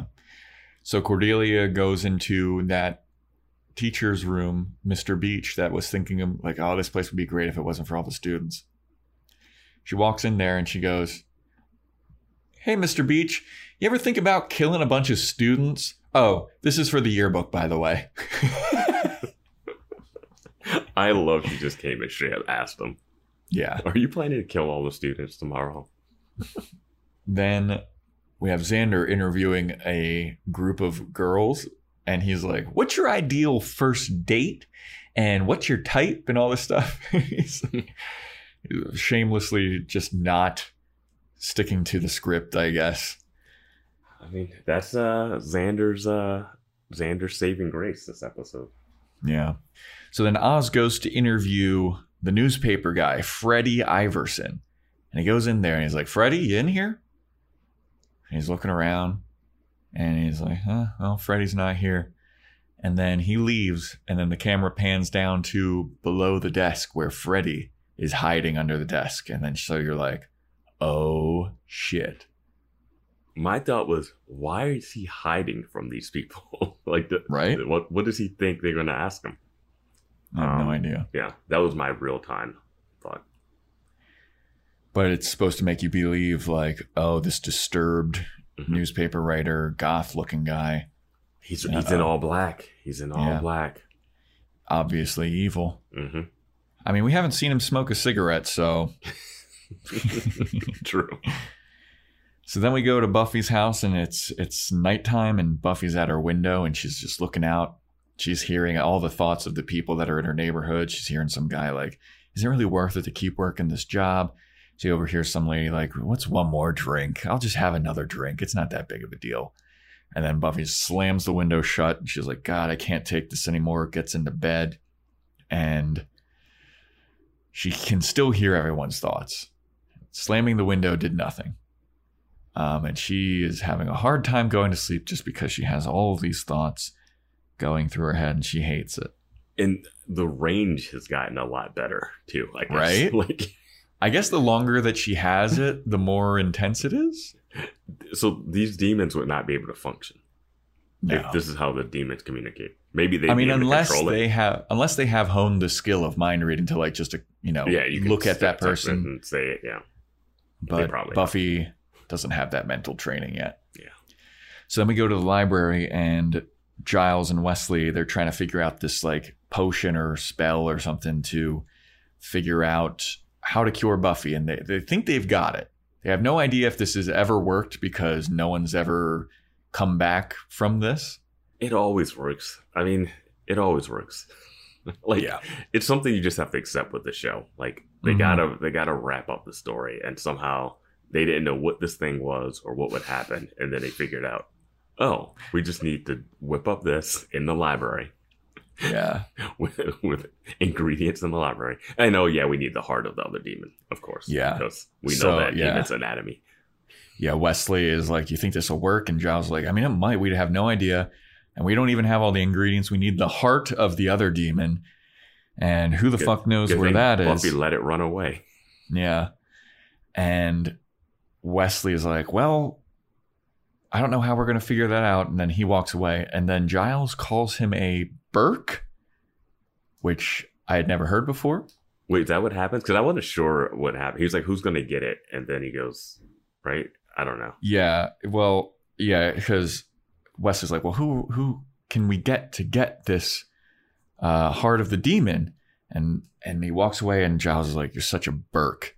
And I looked up what Burke means, and it is, this is according to Wiktionary, and this is a quote, a Burke is British slang, and it is a synonym for cunt, stupid person, and fool. Twat, twit. Yeah, I mean, that makes sense. Wesley is all of those things. Gotta love that PG getting around calling Wesley a cunt. Yeah. But yeah, so they're like, who are we going to go to get this demon heart? Cut to Angel beating the shit out of this demon in the playground. Real easy to find, I guess. Yeah, yeah. So Angel's beating him up. And then the demon gets away. Same shot. I swear that is the same shot of it running away, just like zoomed in a little bit that we had from Buffy. So Buffy wakes up and she is feeling disturbed. She is like, fuck, this is awful. And Joyce is there, and Joyce is really worried about her. She's like really concerned about what's going on with her. So we go back to school and the student interviews continue. Xander's interviewing Larry, and he's like, Larry, I bet you got a lot of pent up frustration. You got a lot of woe, a lot of inner turmoil because of your whole, gay situation.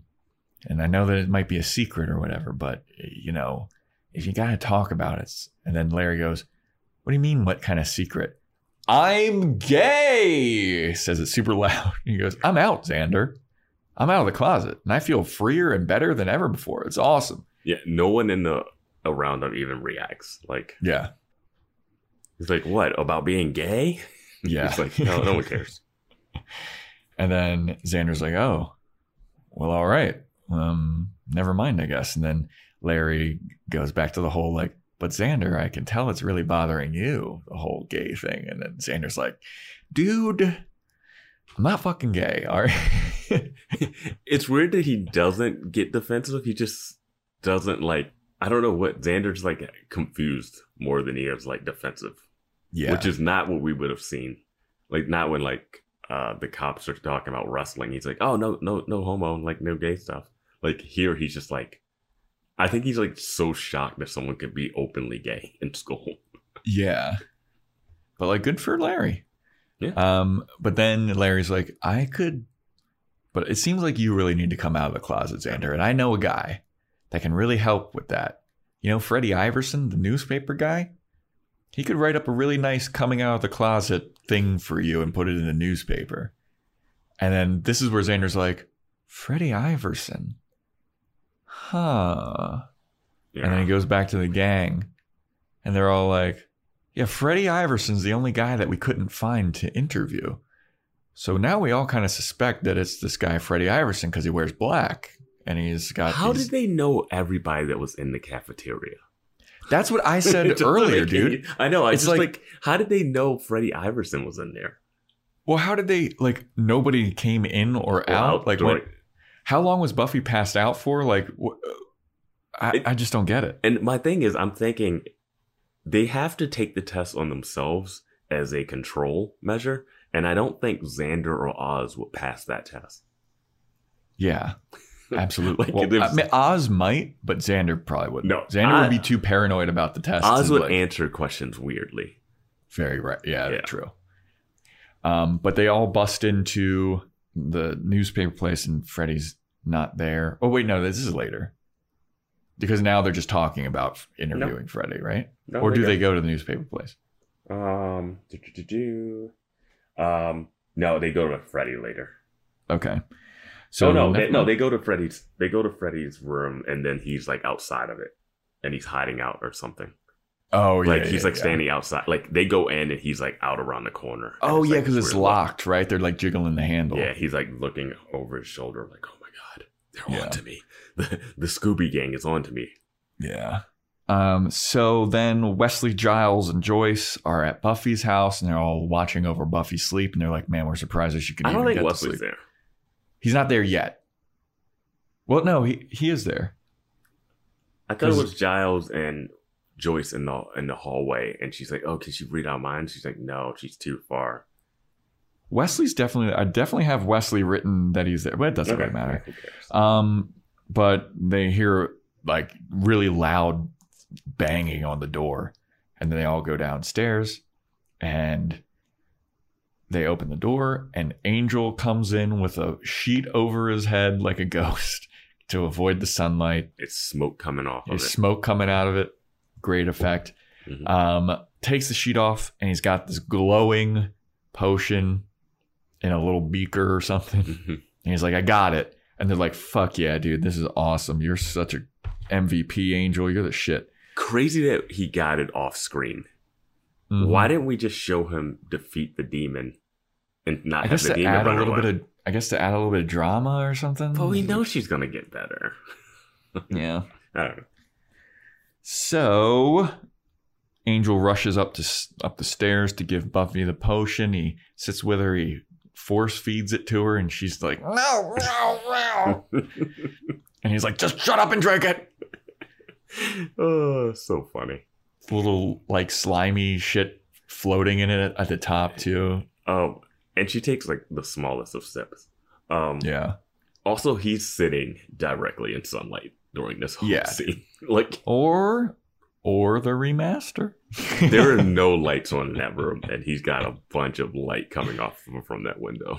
Yeah. Well, this is, I think, the first time that I haven't brought up issue with this, and you did. Yeah. So I guess that means it's legit. Well, they showed him run in from daylight and then go into her bedroom, which is fully daylit. Yeah. So she drinks it, and then she calms down for a second, and then she just starts like violently shaking, and she's like, nah, wow. And then Angel turns, she's like, Giles, Giles. And then we cut away. Mm-hmm. I was like, oh shit, what's going on with Buffy? So then we have the big reveal. We have a big reveal. Mm-hmm. And it is someone up in the school's like bell tower. The school has a bell tower. They are unpacking a gun. They have it in a nice little case, and they're opening it up, and we pan up to reveal it is Jonathan. Jonathan's got this gigantic sniper rifle, and he's posted up in the bell tower, and he's going to start assembling this gun. And you're like, oh shit. My first thought when I saw this was, Jonathan, you can't kill everybody with this gun. No. Yeah, that's a one-shot reload. I was like, this is like heavy reload situation. I was like, this isn't a... What we find out later is also dumb, but yeah, it's not a... I was like, okay, this isn't like... This doesn't sound like what she overheard. Also, Jonathan is like drenched in sweat. He's so like sweaty. It's like they dumped a bucket of water on him to do this scene. So then we go back to Buffy's house, and Angel's sitting next to her bed, and he's like, it looks like he's like praying. He's got his head slumped over, and Buffy wakes up, and he's like, do you hear it? Can you hear any thoughts? Do you hear anything? And Buffy's like, no, I've been cured. And we're like, woo, yay, Buffy. Mm. So then the gang, finally, the Scooby gang, they finally catch up to Freddy. In his office. Yeah. He just went back to his office? Mm-hmm. Like, okay. And they bust in there, and they're like, all right, Freddy, you got some splaining to do, buddy. We interviewed everybody. You were in the lunchroom. We think that you're about to get ready to kill all these people in school. And how could you? I should have known it from the start. You're the dark and brooding, apathetic, all black wearing kid. And Freddy's like, whoa. What? Shoot a bunch of people. Kill people. What are you talking about? I thought that you guys were coming in here to bully me because I gave the Dingoes Ate My Baby a bad review. And then Oz is like, what? And he picks up the newspaper and he reads Freddy's review of Dingoes Ate My Baby, which is, they played like they had plump Polish sausages taped to their fingers. And Oz goes, and Freddy goes, sorry about that. And Oz goes, no, that's pretty fair. I don't understand how this band is booking shows at the Bronze that has like real musical acts. But we've also seen them play, and they're not bad. They're good. But they always make fun of them being bad and not knowing how to play music. Well, Oz does. And like, even like when he was with his, the lead singer, he's like, yeah, most bands know more than three chords. Yeah. And it's like, it's a weird vibe. Like, how did I learn how to play? Is it hard to learn how to play guitar like you do?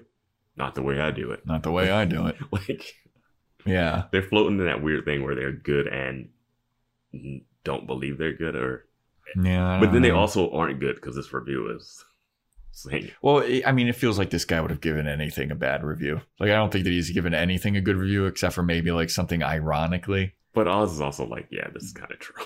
Freddy's a real Vance. Genius. Freddy Iverson is a genius. So after they're like, oh, okay, so it wasn't you.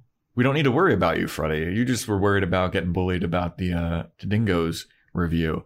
And then Xander looks over at him and goes, oh, also if Larry comes over with some kind of coming out special thing, don't worry about that. That's not true. And everyone's like, what? What are you doing? And then Buffy busts in. Wait, what? Doesn't Buffy bust into the office at this point? No.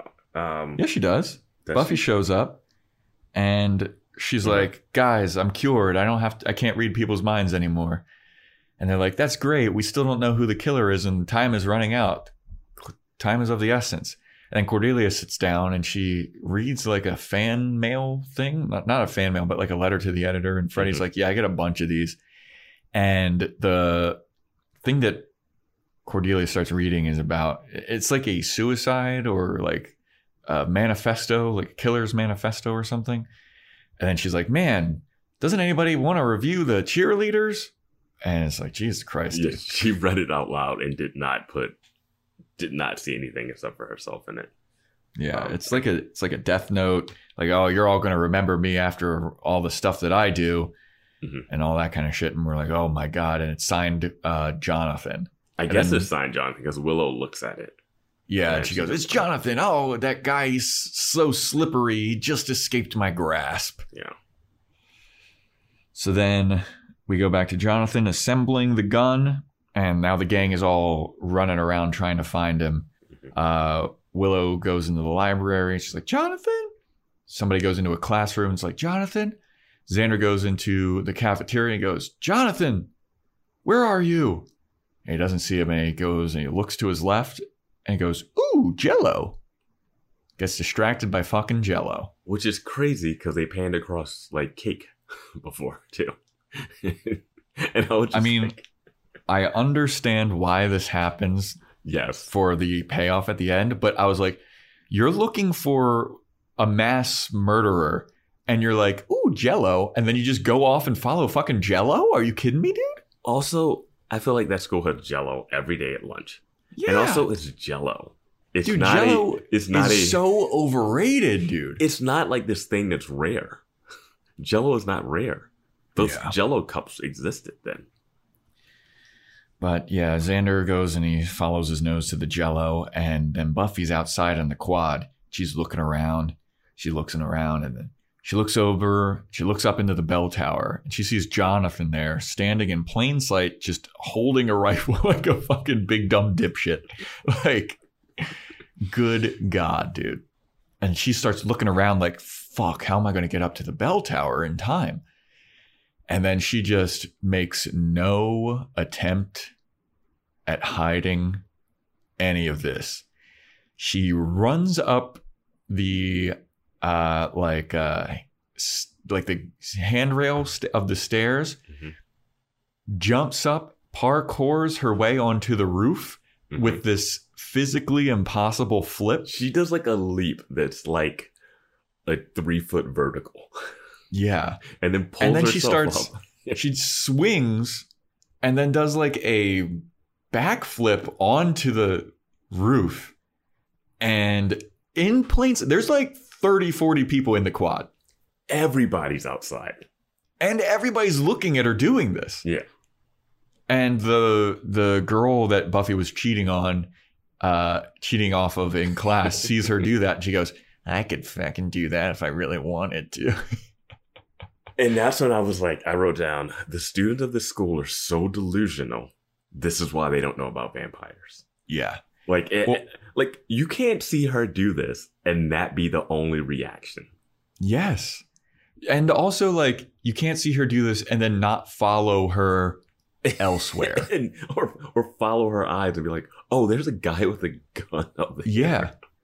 Like, you don't, like, see where she's going or why she's doing this. Yeah. Like, Buffy has never done this before in school. She's done, like, punches, but, like, she's never done, like, that run up the staircase is great. Then the jump, and then the, like, pulling yourself up. The run up the staircase, physically possible. Physically possible. Cool visual. I loved it. Yeah. The jump to grab, like, the awning, I would still say that's in the realm of possibility for, like, a parkour expert, maybe. Not for a 18-year-old girl that hasn't done, I don't know. But that flip up onto the roof is physically impossible. The core strength. Those crunches were not giving her that core strength. Like, I don't care if she's a slayer. I don't care. There's no way that she would have landed on that roof. Well, slayers, yeah. Slayers are supernatural. You're saying we saw her jump over like a 10-foot fence. Yeah, but like the physics of this, like the momentum would have taken. There's no way that she would have done this. There's no fucking way. She's got the witch powers of Willow guiding her through the air. She rode a cloud and a tortoise the other day. You're saying she can't do this? You know what? You're right. Come on, Giles. I forgot about the cloud and the tortoise. Yeah, it's just like I can't believe that was that girl's reaction. I could do that if I wanted to. Like, what? So then Buffy runs over to the clock tower and Jonathan's drenched in sweat. He's got his gun fully assembled now. And Buffy bursts into this, like breaks through the... What is this room too? I have no idea. There's no bell in there. Like, it's a bell tower, but there's no bell, it looks like. It looks like it's like... It looks like a maintenance shed. It looks like it has like that wall full of tools. But why are they up there? Who keeps their tools at the top of a... Yeah. The purpose of this tower is for snipers. Like, it's literally the only purpose this thing could have. But Buffy busts in. Like, I'm not joking when I say busts, breaks in. She breaks through a wall, like a little like blind thing to get in there. And Jonathan turns around and he points his gun at Buffy. He's like, stay back, Buffy. And she's like, all right, I will. I'll stay back. But Jonathan, you can't be doing this. And he's like, what do you care? What do you care?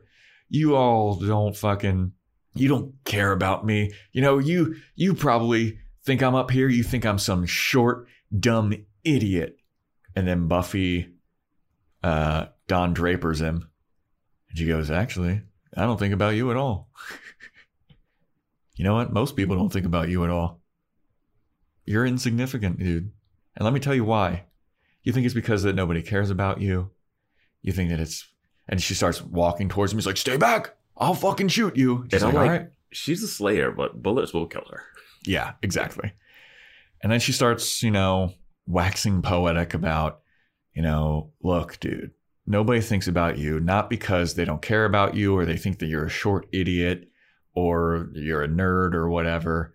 It's just like nobody thinks about you because everybody's thinking about themselves. Everybody's worried about their own shit. Everybody's going through all these stresses in life. And if you think that they're worried about your problems, you are an idiot because they don't care about you at all. And I learned that the last couple of days because of my mind reading abilities that I will not tell you about. And she's looking out the window and she's basically standing right next to Jonathan at this point. And Jonathan's like looking at her, mouth agape. Mm-hmm. And she's like, and then after her speech about, you know, like everybody's going through their own shit, she turns to Jonathan. And she's like, you know, I could have taken that gun from you at any moment right now. And he's like, I know that. She goes, but I'd prefer if we did it this way. And she holds out her hand and Jonathan gives her the gun. And she goes, I mean, I don't know what you were thinking about doing, man. Like, you're like, you think that you're doing this all for the attention. Like, this isn't the attention that you want. And he's like, do it for the attention. What are you talking about? I didn't want anybody's attention. She's like, you were going to shoot people. Like, this isn't the way to do it. This isn't the way to get good attention. And then Jonathan's like, I wasn't going to hurt anybody. I would never do that. I came up here to kill myself. And then Buffy's like, wait, what? All right. So there's another part of this, like early on, where he's like, oh, you wouldn't know. You're beautiful and athletic. Yeah. And like everyone knows she's athletic, yet somehow Principal Snyder hasn't forced her to play sports. Yeah, I forgot to mention that he does say, like, yeah, it's real easy for you to say, like, you're beautiful and athletic. That's a real crippler. Yeah, she's like, oh, you don't even know how bad I have it. You little troll, you sweaty troll. Like, indicate. So they have that, and that's kind of why they set up her, like, you know, oh, I hate being a player. It's not that easy. He put together the most convoluted gun if he was planning to kill himself. Mm-hmm. Physically, it's like a shotgun where it's almost impossible to shoot yourself with. Yeah. Like he has to like hold it like arms outstretched super far. Yeah. Like, no, like this is complete like forced mislead. There's no way he's shooting himself in the head with a sniper rifle. Maybe that's the only gun he has. That's the only gun he has. He could have jumped out of the tower. How did he get that gun? Like, is his dad like ex-military or something? Yeah, like that is like heavy duty. Yeah. But yeah, it's not a gun that you would shoot yourself with. And then when he hands it to Buffy and they're standing in the windowsill, I'm like, you guys should back up. Yeah. Because they just saw you run up here and now they're seeing him hand you a gun.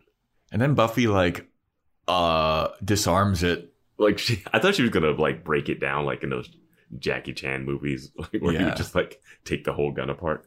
Yeah, disassemble it in like 2 seconds. But she takes the one bullet out of the chamber. Which I don't know how she knows how to do that since she doesn't. Yeah, that's really what I was thinking. She doesn't train with guns at all. But she was straight up military right there. Maybe Xander gave her some military guy training. Yeah, where's Xander? Maybe she read Xander's mind, got the military guy training, and Xander's military guy training said, "Oh, if you see Jello, you go to Jello." Yeah, but yeah, that was a.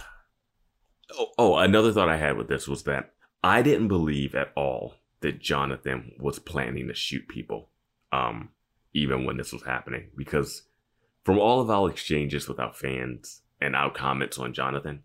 If Jonathan was to somehow turn out to be a mass shooter at a school, I don't think people would have been like, yeah, Jonathan should have been in that episode. Or like, yeah, I was like, in Doppelgangland, we were like, Jonathan needs to be there with a big glug or giant glug or whatever. It would have really been just a damaging thing for him. So I didn't think that he was actually going to shoot everyone.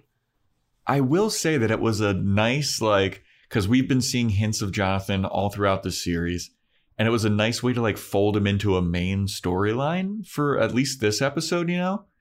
Like it was pretty cool. It was like all these Easter eggs of Jonathan, and then it finally builds up into, well, what ends up to be really nothing. But he was an integral part of this episode. Well, he was mad when Buffy saved him from the swim team bullies because it was like that was the male ego episode of rapey dudes, swim team, and Xander being like, hey, I can handle Larry.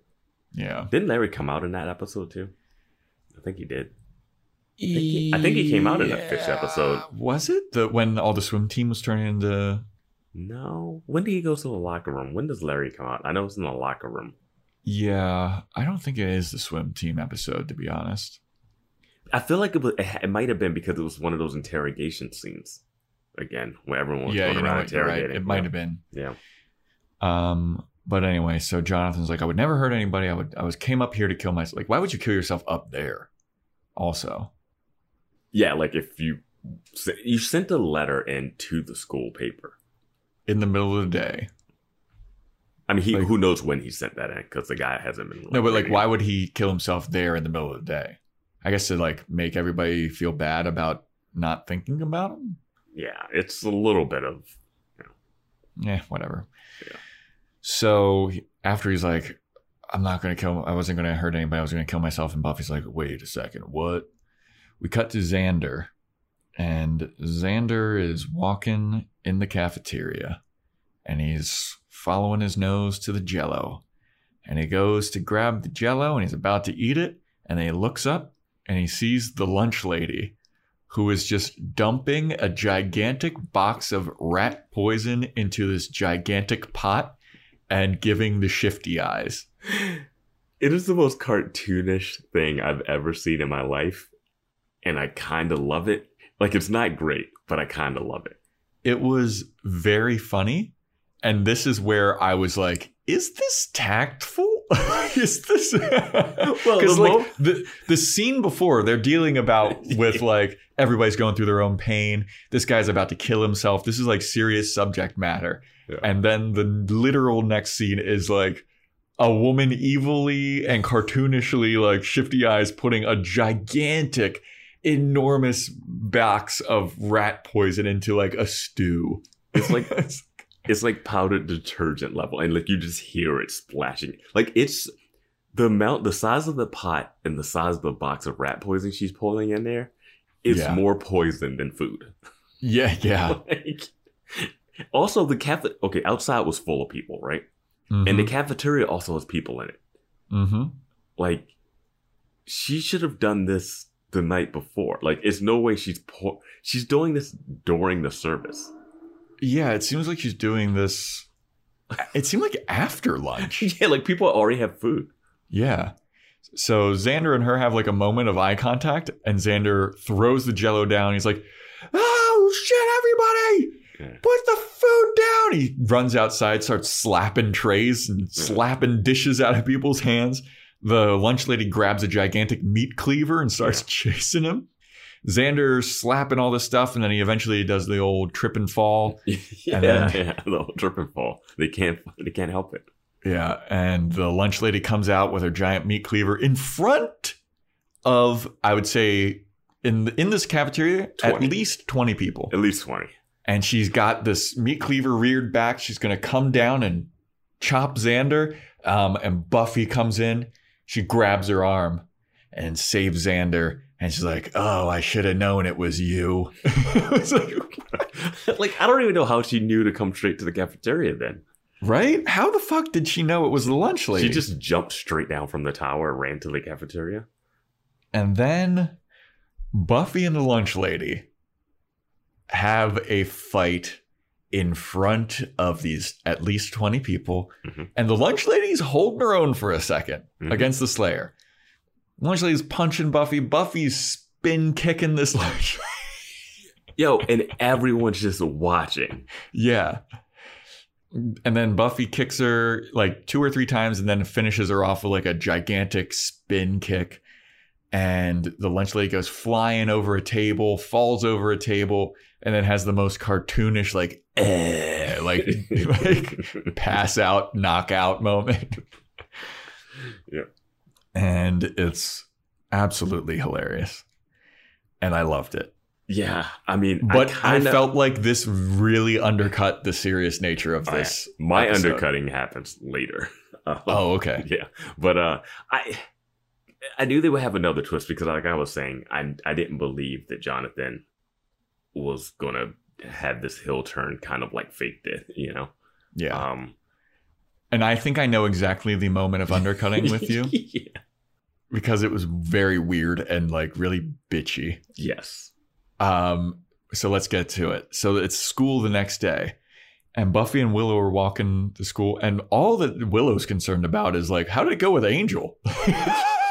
They're talking about like, "Oh, do you think Angel really loves you?" And Buffy's like, "Yeah, you know, he said it again, and I feel a lot more secure, and I don't really need to be in his mind to know that he is like into me." And Willow's like, "Cool, all right, well, I'll talk to you later." Giles walks up, Willow walks away, and Giles is like, "So, shit was crazy yesterday, huh? With Jonathan, right? How's he doing?" And Buffy's like, "He's doing all right, you know, he is suspended from school. He's getting some counseling now. His parents were upset, but you know, I went and I visited him, and I've been talking with him, and he seems like he's doing better. He knows what he was doing was wrong. But honestly, I kind of wish I wasn't doing this at this point because he's starting to get those puppy dog eyes where it's like he's going to ask me to prom." And then Giles goes, "Well, I mean, if he does ask you, you know, maybe it'd be like the nice thing to do to go with him." And Buffy goes, "Fuck no. What am I, Saint Buffy? That guy's like 3 feet tall. I'm not going to fucking go to prom with that shrimp loser." Yeah. I was like, Jesus Christ, dude. I was like, so if you relate to Jonathan and you're watching this episode in the 90s, you know, and you're like, "Okay, all right, maybe." And it's like, nope, no hope for you. They were just saying what they want to your face. I was like, you don't need that. It was so catty. She could have been like, she could have said something like, "Yeah, I don't think Angel would like that." Boom, there you go. You like have her say that she's not going to go to the dance with him, but she doesn't shit on this guy. Yeah, like this was like a Cordelia line. Yeah, but she was so upset about like No, the perish the thought. Yeah, throwing out St. Buffy. I'd sooner die than go to prom with that fucking loser. You'll find me in the bell tower. Like, jeez, Buffy. Because the scene starts with her being like, you know, it was nice to help someone in a non-slayer capacity. And I was like, yeah. Oh, yeah, nice. You could actually, like, help people without having to punch or jump kick them. Yeah. But no, she just goes right ahead and gives them good roasting. Yeah. So Giles is like, well, I'm glad to see that through all of this, you've maintained your personality. And she's like, yep. Hard to get that away from me. And he's like, all right, well, now that we are through with that, you want to do some training after school? And Buffy's like, yeah, I'm down to do some training after school. If you can find time between fucking my mom. And then she walks away, and then Giles walks directly into a gigantic tree. Like, the episode turns into like a Looney Tunes. He walks into a tree. Yeah, the rat poison. Yeah, rat poison and Jello. Like, I mean, jeez, dude. Like, but that is it. Roll credits after Giles bumps himself into a tree. And the funniest thing that you were talking about, like, oh, they were like, how's Angel doing? How's Jonathan doing? No mention of the lunch lady who was trying to poison a whole school full of children. Yep. And no mention of if she was successful earlier, because Xander's slapping trays out of people's hands. Like, how early did she get to poisoning this? You know, did she have another gigantic box of rat poison? Is she suspended? Is she in jail? Is she arrested? Like, no mention of that. No mention. She's not that important. She's just there for a comic. Well, like, why is she killing all of them? Because they don't like her food. Because you come in every day and you eat filth. You're filthy and all you do is eat filth. It's like, you're the one serving it. Yeah. I don't know. Is she like a gourmet chef and like she's sad about her job or career ending up the way that it did? Like, I don't know. Like, but that is the quote. She was like, you guys come in here and you're filthy and all you do is eat filth. Like, that's your motivation for mass murder? I know. Wild. But that is it, everybody. That's the episode. That is Earshot. No idea. Our fucking predictions were way. Well, I thought she would overhear. I thought she would overhear something. But I mean, I didn't think. I thought it was going to be overhear something about her being a slayer or demon stuff. I did not know she was going to get the power to read minds at all. But the title has nothing to do with the episode. Like being within earshot, it's like hearing something. I mean, that's a stretch. That's a bit of a stretch. The whole episode is a bit of a stretch. This whole series is a bit of a stretch. I couldn't hear what it sounded like. I couldn't tell if it was a male voice or a female voice. They just did a male voice so that we think it was a teacher. Yeah. Well, that's it. Next episode, Vance, is so. This is the weird thing: is the chronology of how these episodes aired. So it went Enemies, and then this next episode actually is the one that came after Enemies. So Earshot aired much, much later because of the whole Columbine thing. So in the actual chronology of how this episode, how this show happened back in the day, it went Doppelgangland, Enemies, and then this next episode, which is titled Choices. What do you think? Choices aired on TV then, or this is we're watching it the way it actually aired? No, we're watching it out of order at this point. Really?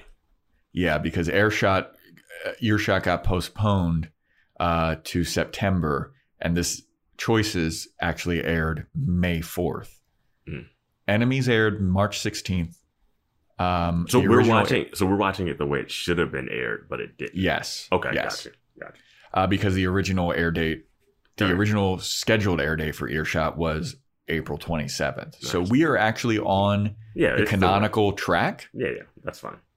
But yeah, the next episode, Vance, is titled Choices. I think this is having to do with Faith having some kind of conflict and choices that she has to make, and Buffy having to make a choice about whether or not to try and save Faith or if she's a lost cause. All right. I think it could either be Xander choosing between Jell-O or pudding.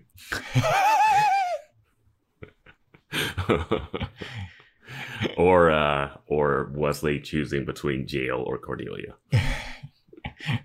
Those are my predictions. There you have it, folks. Those are the predictions. Thank you for listening. Join the Discord. Have a lot of lively conversations happening there a lot recently. Join our Patreon, patreon.com/boyswatchingbuffy. We're going to have some stuff. Get in on that early access.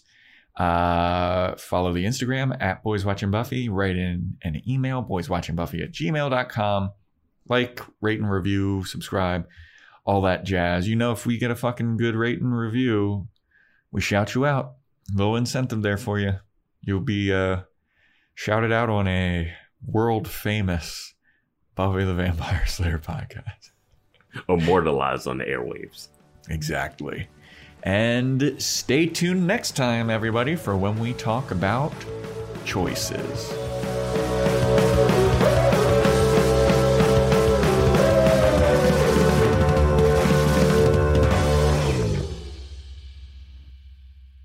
It was intense. Yeah, for a minute there, I thought you were going to make an expression. Well, I felt one coming on, I won't lie. Seltzer Kings Podcasts.